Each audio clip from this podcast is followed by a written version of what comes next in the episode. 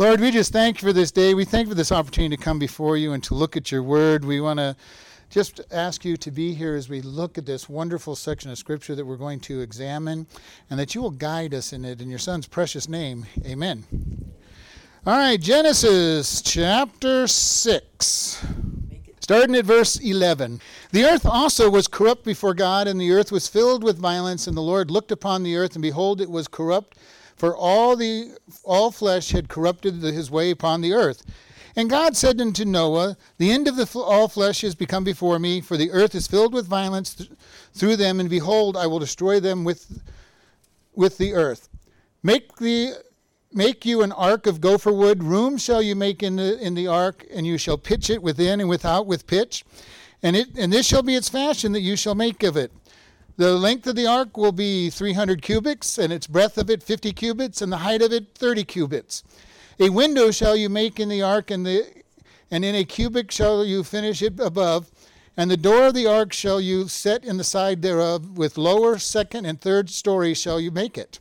And behold, I, even I, do bring a flood of waters upon the earth to destroy all flesh, wherein there is breath of life from under the heaven, and everything that is in the earth shall die. But with you shall I establish my covenant, and you shall come into the ark, you and your sons, and your wives, and your sons' wives with you. And of every living thing of all flesh, two of every sort shall you bring into the ark, and keep them alive with you. They shall be male and female, of the fowls after their kind, the cattle after their kind, every creeping thing of the earth after his kind. Two of every sort shall come unto you to keep them alive, and take unto you all the food that is eaten, and you shall gather it unto thee, and it shall be the food for you and for them. Thus did Noah according to all that God commanded him. We're going to look at this section here. This particular story that God gives us is somewhat controversial in the world, because they're going, how can this ever happen? And if you talk to people outside of creation itself and the resurrection of Jesus, the story of the flooding of the whole earth is something people will throw out at you as being controversial. So we're going to look at this, and probably be more detailed than any of you probably want to know, but I like to be able to show you how true the story is. Because this is a very important story, because this is the showing of God's protection of his righteous people during a totally violent period. And remember, we read the first verses, and God said, the earth was full of violence and corruption. And another spot, it tells us that every imagination of man's heart was evil. And this is we can begin to imagine what that is like in our day and age, because we are getting closer to this time where people do wrong and do violence just because they want to. Now, not because they even have a reason, bad or good, but just because they want to do bad. We have people that lie just because they want to lie. We have people who steal because they just want to steal. We have our governments deciding that things that God say is sin is okay. Homosexuality being one of those that just got approved by our Supreme Court, not necessarily the government. But we have them saying, oh, this is all good. Even though God says it's bad, it's good. And if you as a Christian say God says it's bad, they say, well, you just have to evolve with us and move into the 21st century and get with it. And we're going, no, God's standards are true forever. But God is saying the world was violent and corrupt. People did everything they wanted to do. And he said that we saw earlier last week that Noah found grace. I love the fact, there's a lot of people who believe that the Old Testament is all God of vengeance and violence and bad, and the New Testament somehow he changed and became a God of all good and all nice. Well, God's grace and his mercy was very evident in the Old Testament. And his righteous judgment side is very clear in the New Testament as well. And if you don't believe it, just look at the story of Ananias and Sapphira. They went in and sold their property and told the church that they gave everything that they sold. And they didn't have to give everything, but they told everybody that they did, and God struck them dead.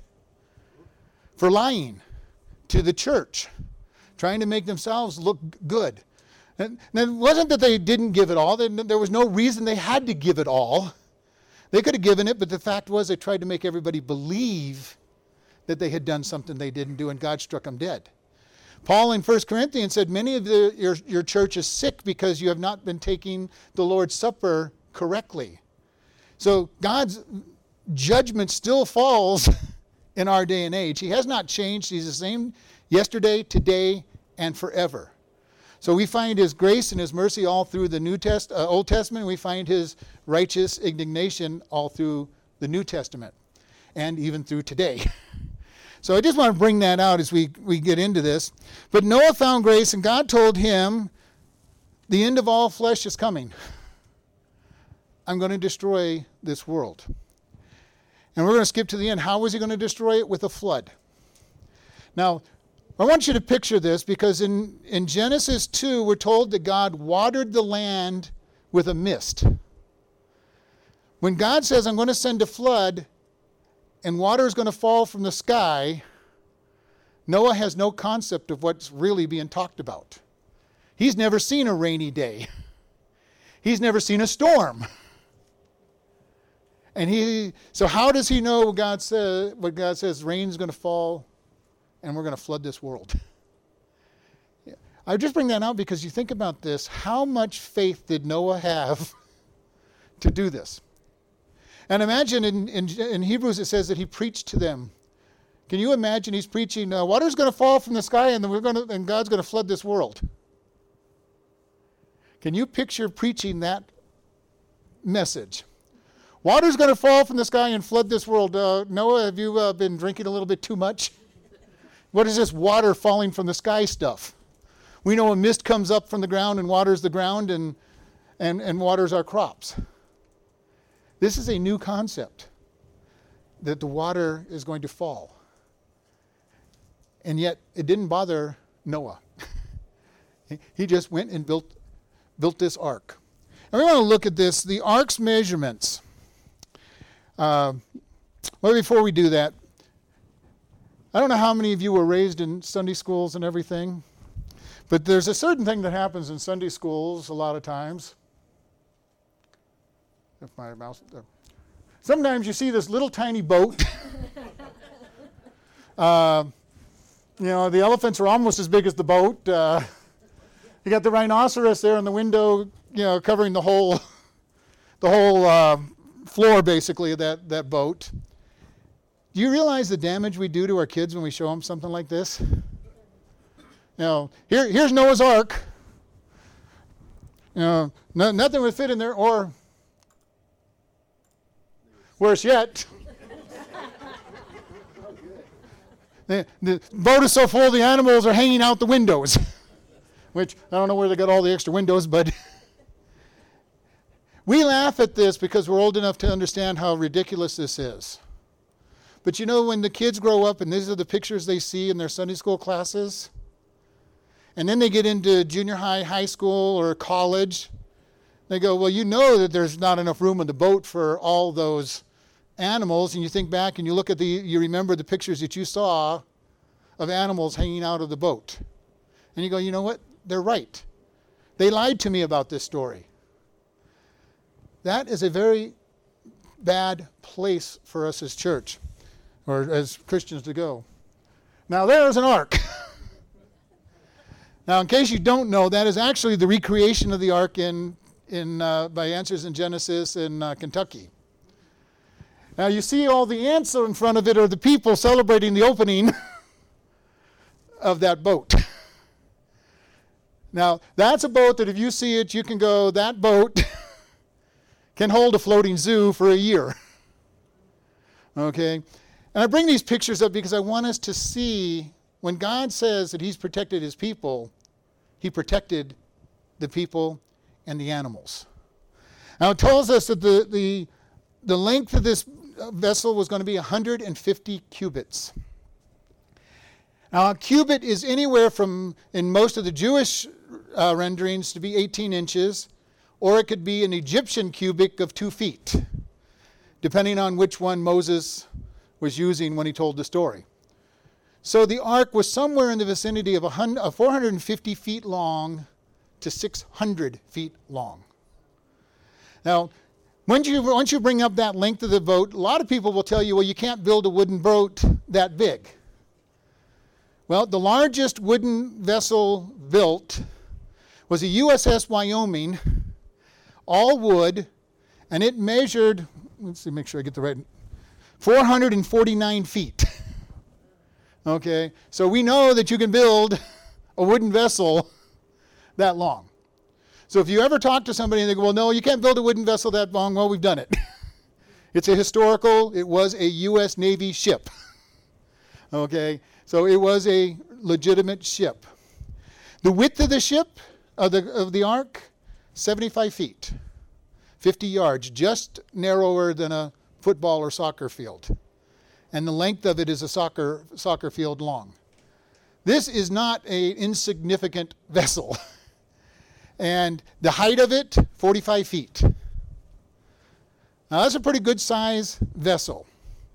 Now we've shown you this picture, but I just want to tell you, to get a true picture of this, the ark was approximately the same size as a World War II light aircraft carrier. Okay? It is not a little tiny boat that was not usable. And the reason I use an aircraft carrier, because we actually have specs. The light aircraft carrier had a crew complement of 559 people and a plane complement of 28 planes, plus room to sleep and have exercises and eat and all that stuff. So we're trying to get you a picture of the size of the ark. Okay, and get rid of those old Sunday school pictures of the animals hanging out of the windows and falling out of the boat. But, you know, I also bring this up because we really want to get this straight. When we're talking to our children, we need to be careful what we tell them about these Bible stories. We need to be careful as well, because one of the things we do is we watch movies. How many of you have ever watched a Bible movie in your whole life and then wondered where they got the story from? Okay, most of the Bible stories I look at when I watch them on TV, and I've stopped watching them because I get so angry at them, I don't know where they get the story from. I mean, I recognize that the story kind of came from the Bible, but they add so much to it that is so unnecessary and make problems. When I teach the book of Exodus, I'm always having to answer the question, well, didn't this happen? Well, it did in the Ten Commandment movie, but it didn't in the Bible. Or at least it didn't say it in the Bible. And we're always having to correct these. I watched a movie on Samson and Delilah one time, and I don't know where they got the story from. They had a Delilah and they had a Samson, and Samson was strong, but other than that, I didn't recognize any of the story. So we want to be careful, because we want to be careful what we stick in our own brains, but also what we teach our children.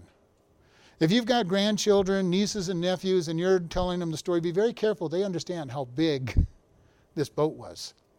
That way, when they get told by some atheist, well, they can't build a boat. Well, no, there's a ship that was built the same size. Well, you couldn't fit all the animals. Well, that's the next thing we're going to look at, because that's the next complaint. How could they fit all 2 of every animal in the boat? Well, the question on that is, what did he take on the boat? Okay, and if we look at this, if you look at every type of animal there is out there, you've got probably millions of animals out there. But what did Noah have to take? Did he have to take an African elephant, an Indian, and a Siberian elephant? No, he took elephants. And they would have their minor adaptations to the other types of elephants over the years. Did he need a Dalmatian and a Dachshund and one of those little rat chihuahuas?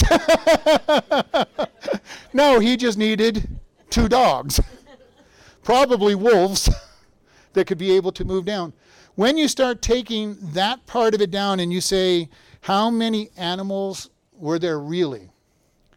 Now, some people have it down to just around 1,000 species of animals, or kinds of animals.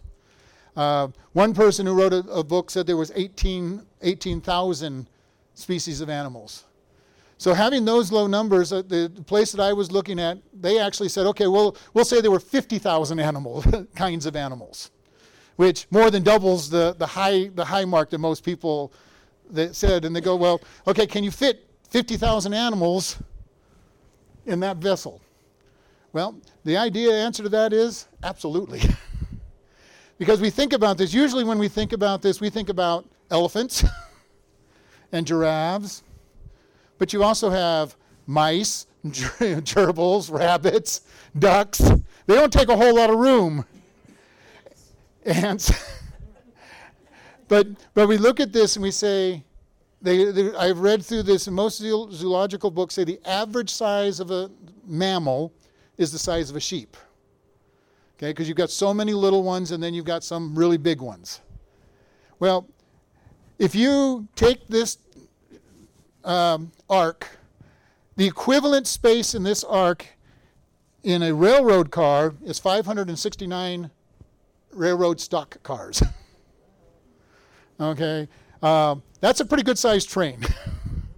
I don't know what the average sized train is. They were saying like 63 to 69 on an average sized train. That's a lot of trains worth of stock. All right. 5,000 animals would be able to be fit into, let me get the right number here because I want to get this right.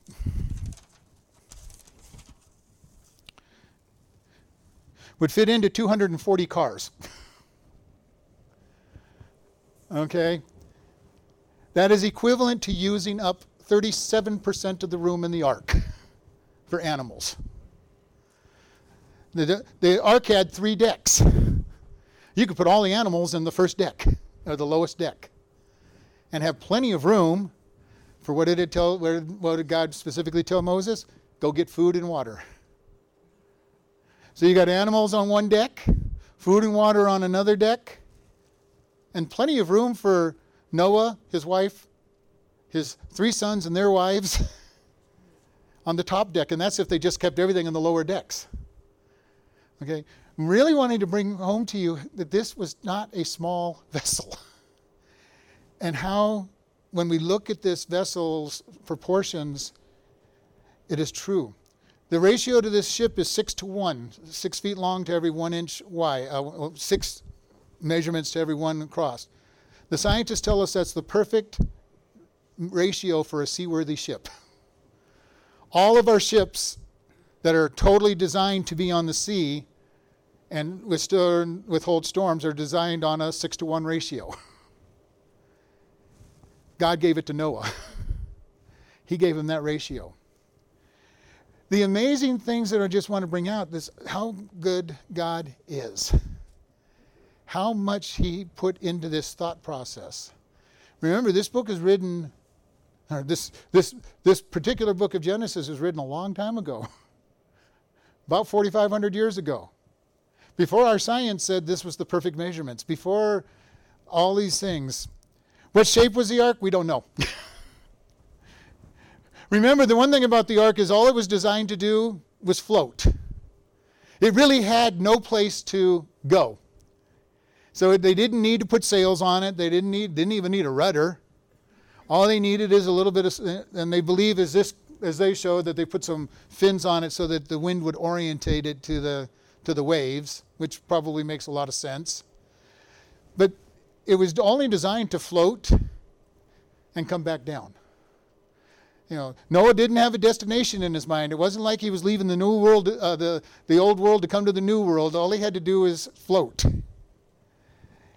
And so the vessel may have been just a kind of squarish barge. We don't know. Might have had some sleek design. We don't know. A squarish barge would have been a lot easier to build. You didn't have to bend the wood. You know, how many people took and built this boat? We don't know. Because that's one thing people ought to say, well, Noah and his 4 sons couldn't have built this boat. Well, they had 120 years, so they probably could have built a boat just with the 8 of them. But He could have also hired people to build parts. The Bible doesn't tell us how he built it. Only that God told him to build it. And I remember last week we talked that God said the man's days are 120 years. He had 120 years to build this boat. So we've got all of this coming in, and I just want to look at this. And then people will go, well, how could Noah and his family feed all those animals? You know, this is kind of interesting because there's a study in husbandry that says that 8 people could feed 1,200 animals a day. They wouldn't do much else but feed the animals. And that's if they used no mechanical means. We were talking a couple weeks ago that these guys lived to be hundreds of years old. By the 4th generation, they have metallurgy. They're making bronze, silver, bronze and iron. They're well advanced in metallurgy long before Noah was building his boat. They're building instruments. We talked about that. Fine, detailed instruments, guitars, harps. They were building trumpets, brass instruments. We need to be very careful that we don't think of them as stupid people in Noah's day. How much did he have? Could he have rigged some kind of piping system to water the animals with a gravity-fed system? They were already building trumpets and everything. I don't think it would be very hard to build a watering system. Slotted floors for the animals to, when they do their business, could fall through the slotted floors, as we still do today in husbandry. And then you slant those floors enough so that the stuff falls into a central aisle, and then you sweep it right out the back. It would not have been difficult when we open our minds to say, could they have done this? Absolutely, they could have done it. And they could have done it easily with just a little bit of planning and understanding. So we want to be very careful because, and we've talked about this a couple weeks ago, that we have this mentality that they were dumb. Somehow they were dumb. Why do we get that mentality? Well, unfortunately, we get it from school. You know, those dumb old cavemen that didn't know anything. And then we inadvertently apply it to what the Bible says. At least our thinking does.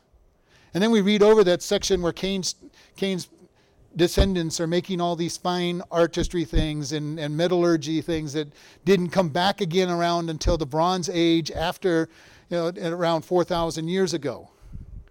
They had it before the flood. And we had to rediscover it. You know, and you know, we want to be very careful because we always talk about discovering things. We know that some of the ancient civilizations had some of the stuff that we've learned over the years. You know, we think about batteries and electricity being relatively new, and it is for us. But the Egyptians had batteries and electricity. Northern Africa had batteries and electricity long ago. Men were intelligent before the flood and after the flood. Who knows what all was invented before the flood? We don't know fully other than what it tells us in the scriptures. And the little bit that it tells us, if we really grab hold of it, says maybe they were a lot smarter than we've given them credit for. You know, who knows how smart, what advancements they had. These guys lived 900 years. You know, gives you a long time to learn stuff. You know, because with age usually comes wisdom and understanding on things, or at least experience. You know, well, I've seen this. I may not know exactly how it works, but I've seen it. If you deal with, you know, any kind of hobby or something, it's like you've done it long enough. You've done pretty much everything there is to do in it.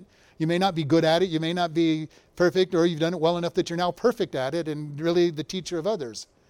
But with time comes learning and experience. They lived a long time. They learned things. How much advanced material did he might have had in that ark? Who knows? Most people go, well, they didn't have nails. Well, they were making iron and stuff. They probably had nails in his ark to help hold it together. He didn't have to make a jigsaw puzzle out of the wood and use wooden pegs like so many people want to look at. They're already dealing with iron.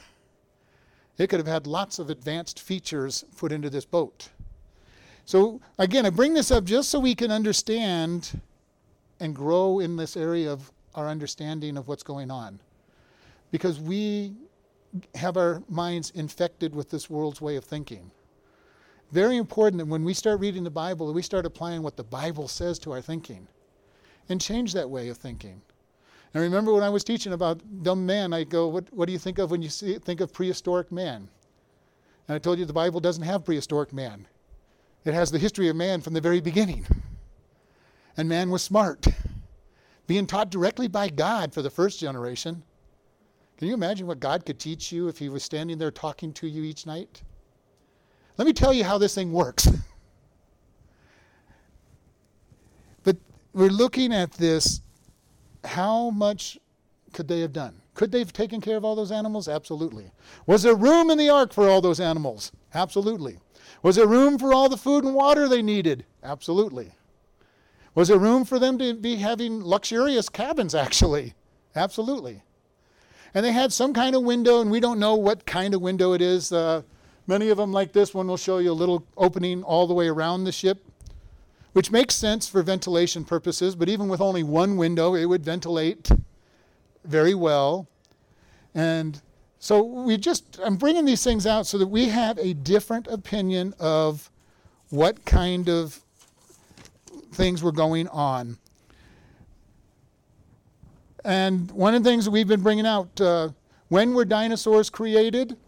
We've talked about this before. Dinosaurs were created on day 5 if they were in the water or flying, and day 6 if they were land animals. Why do we know that? Because God created everything in 6 days. Okay, the water animals and the flying on day 5 and the land animals on day 6. What does this tell us if we're following a biblical frame of reference? Man lived with dinosaurs. Okay, and they go, well, how do we know? Well, we can read in Job where it gives two very clear descriptions of dinosaurs, the Leviathan and the behemoth. Now, the behemoth they like to tell us is an elephant. And it could be an elephant except for one minor detail when it says that his tail is like a cedar tree. And if anybody's ever seen the tail of an elephant, that little straight tail with a little bulb at the bottom, that really reminds you of a cedar tree. I know, it looks more like a fly swatter. But so we know that he's talking about something that sounds more like a brontosaurus-type creature. Leviathan sounds much more like a sea-dwelling dinosaur. And people go, well, the Bible never mentions dinosaurs. Well, it mentions dragons. And if we were out here in Chloride and we had farms around us and a brontosaurus came around and was starting to tear up your fields, you would be sending an emergency message to the government saying, we need a knight or a soldier in here to get rid of this huge dinosaur or dragon. And there's enough pictures of these things and all through history. If you do just a cursory search over ancient books and ancient monuments, you'll find pictures of dinosaurs engraved in their art. Right here in Arizona, we have some place where there's petroglyphs, and it shows them hunting buffalo and gazelle and something else. And they get this thing that's obviously a brontosaurus, and we go, we don't know what this is, and they go to the next thing. Why can't it be a brontosaurus? Because what their mentality is that man didn't live with dinosaurs, so therefore, even though it's very clearly a brontosaurus, it can't be a brontosaurus because they never knew about them. You know, the twisted logic that people will do to not agree with what the facts show is amazing. And I emphasize this because we need to be very careful as Christians that we agree with God's word. His word is going to be true and proven true. For decades and millennia, they said that David never existed. He was a figment of some. He was like King Arthur. He was just a conglomeration of kings of Israel. And then in the 40s, they found proof that King David lived. And they're going, oh, well, I guess he did live. We need to be very careful that we agree with the Bible, because eventually the Bible is going to be proved. It has always been proved, always will be proved. Archaeologists love to go to the Bible and find out where things are and go find them. And they find them right where the Bible tells them it's supposed to be. We need to be understanding the Bible is true. It's going to be right. It's going to be correct. We just need to stand on it. And this happened during the 1850s when evolution started. And the theologians were trying to figure out, well, how do we fit evolution into the Bible? Well, the answer is you don't. It just doesn't fit. But because the science, quote unquote, empirical scientists were saying that it was true, then they were going, well, science is saying it's true, so therefore we have to figure out why the Bible's wrong. Wrong way to think as a Christian. These people are all saying the Bible's wrong. Let's wait until the Bible proves itself to be true. And that might put us on the hot seat for a long time. But you know what? It's going to prove that we're right in the long run. It will always be proved out in the long run. We talk about the second coming when the days get like Noah and God's going to come along and rapture the church. And a lot of people laugh at it. Even a lot of Christians laugh at it. Well, how can God do that? Well, God's all powerful. He can do what he wants. And one day he's going to take his church out of there. Now, how is the world going to explain it? Don't know, don't care, really. But I can also picture how they're going to explain it. UFO sightings and abductions and all these other things that are so prevalent in our day will be, oh, they finally took all those crazy Christians out of here. They purified the land that they created. And when I say that, I want to be very careful, because when I went back to college in the 80s, I had an instructor telling me all about how aliens planted life on this land, on this planet, and left. Well, when he was first talking about it, I thought he was joking. I thought he was making some kind of strange joke.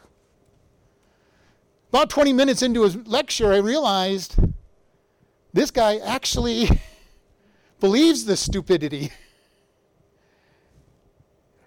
It's laying the foundation for the disappearance of the church. The aliens who planted us are going to take away all these non-evolving Christians, and the world will rejoice that millions have been taken away. Why? Because we're the salt, we're the light, we're the one that makes the life hard on the lost. We're the ones that say, no, it's wrong. You can't do it. And the church has been the restraining influence on this world for many generations. Because the church will go, no, God says no. Now, we're having less and less impact in these days, but we still, imagine how bad the world would be if it wasn't for Christians standing up and saying, no, it's wrong. It is wrong. Our world is getting to this point where they don't accept right and wrong. And I don't know how many of you have been around anybody with higher education, but most of the higher educated people really truly believe that truth is relative, that there is no absolute truth. At least they say so. I know they don't, because I've told you I've talked with many of them and shown them that they do believe in absolute truth. But for the most part, our world is built on there is no absolute truth. And this is where you hear that statement, that may be your truth, but it's not mine. Don't tell me what you think, because I don't believe your truth. It is critical that we as Christians lift up God's word and his truth and do it the best we can until he takes us out of here. And the end is coming soon. Now, and people go, well, that's been said for 2 millennia, and that is true. But you know what? We're a lot closer today than we were 2,000 years ago. A lot closer. I don't believe there's another 2,000 years left with how evil this world is. I'm not even sure that we have decades left before the end will come. We need to be evangelizing people, because the end is closer than we think. And even if it is 200 or 300 years away, we still need to evangelize and get people to come to God, because it is critical for us to do that. Because I can tell you right now, all of us know somebody in our family that's not saved. All of us know somebody in our family that's not saved. If Christ was to come tonight, they're headed for hell. We need to be serious about this. We need to share the gospel with our family members. Maybe even be pushy about it again. How many of you remember when you were first become a Christian, how pushy you were with your Christianity? Maybe too pushy for some of us. But you know, the older we get and the longer we walk with God, we kind of go way too far the other direction, to the point where maybe we're not pushy enough. We need to be sharing the gospel with our family. Have you shared the gospel with every member of your family that's not saved? And I don't mean you share it with them every single time you see them. But have they been given the gospel enough and said, you need to make this decision? We need to be so careful with this, because the end is coming. And none of us are even guaranteed tomorrow, even if Jesus doesn't come. We're not guaranteed tomorrow. We're not even guaranteed tonight. We're technically not even guaranteed the time to go over next door and have dinner in less than 20 minutes. We need to make decisions for Christ, to live for Him, to share Him, to bring our families to Him. Because the ultimate end is hell if they don't. And hell is eternal punishment, eternal separation from God. How do we get saved? It's so simple. We admit that we're a sinner, we admit that we deserve punishment, and we say, Jesus, I accept your sacrifice for my sin. Then He comes to indwell us. And once He's indwelling us, we get changed. We get changed because He lives in us and changes us. The last thing I want to look at real quickly is here God gives a new covenant to Noah. And this is just the beginning of this first covenant with Noah. And in verse 18 it says, "But I will establish my covenant with you, and you shall come into the ark, and your sons and your sons' wives with you, and every living of all flesh." He says, I'm going to protect you. I'm making a covenant to protect you, Noah, and your family. And a representative from all the animals.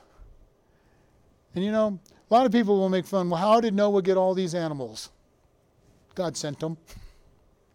God handpicked the animals that were to go on the ark, which meant that if God picked them, they were the healthiest of the species, they were the strongest of the species, and the ones that were best able to reproduce in the new world.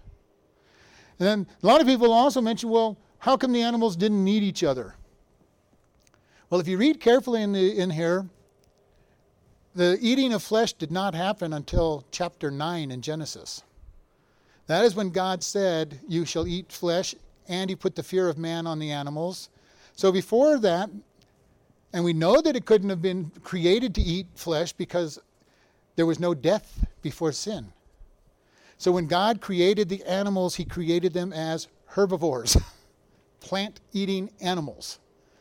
Just as it says in Revelation that the lion shall lie with the lamb, meaning that the lion at the end, when everything's all restarted, will become a herbivore again and not have to eat the meat. Before the flood, they were all ate plants. And we, again, what do? We look at the Bible and say the Bible's true. The Bible is true. We can't comprehend how all these animals that we know that eat meat were herbivores and then became carnivores. But you know, almost every animal will eat grass and leaves if it gets has an opportunity. You can watch it. Your dog will, the cats will, all the animals will eat. And amazing, my dog loves fruits and vegetables. Lynn's always giving him fruits and vegetables, and he loves them. But the new covenant God gave to them was, I am going to protect you and the rest of the living animals. And Noah obeyed. So we just want to get those things covered, and we're going to close here and pray. Lord, we just thank you for this day. We thank you for the opportunity we have to look at the ark and the protection that you brought in with the ark. Lord, we ask that you help each one of us to really, truly believe in the ark in a way that we may not have ever considered. That it is scientifically possible, it is physically possible, and realistically possible for this to have happened. And Lord, we just thank you for all of this, and we ask you to be with us as we go on into the rest of the service with singing in your Son's name. Amen.